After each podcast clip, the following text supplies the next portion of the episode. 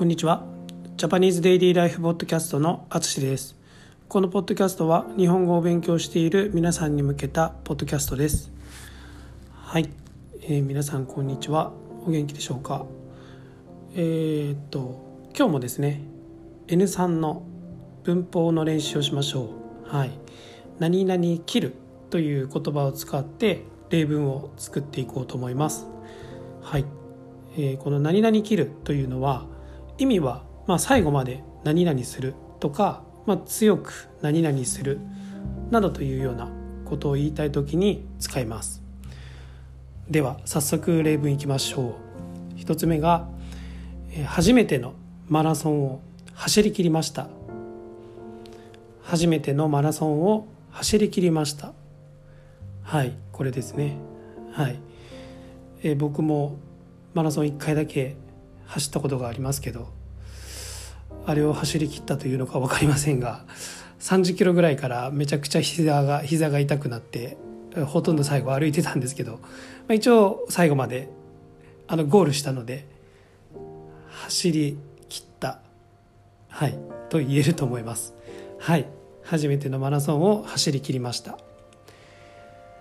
次が、私はこの仕事を最後までやりきりました。私はこの仕事を最後までやりきりました。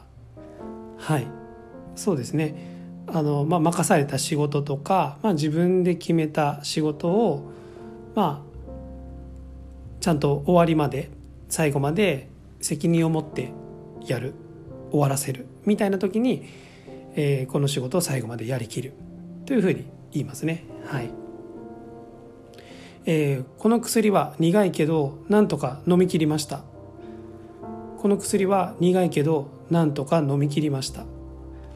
はい、薬はね、あの特に粉状の薬は苦いのが多いですけど、はい、これを最後までちゃんと飲み切りましたというような、はい、時に使います。はい、まあ、いつ使うのかわからないけど、先生にあのお医者さんにちゃんと薬飲んだって言われた時に、はい、なんとか飲み切りましたって言うかもしれないので、その時は使ってください。はい、えー、次が、この小説を書き切りました。この小説を書き切りました。はい、はい、そうですね。えーまあ、ちょっとこの人がどういう人なのかわからないですけど、まあ、小説を、まあ、書き切るか最後まで書いたっていうことですね。はい、書き書いて終わらせたっていう時にこの小説を書き切りました、はい、と言います。はい、最後ですね。今日の試合に出てあごめんなさい今日の試合に全てを出し切ります。今日の試合に全てを出し切ります。はい、そうですね。まあ、なんでしょうね。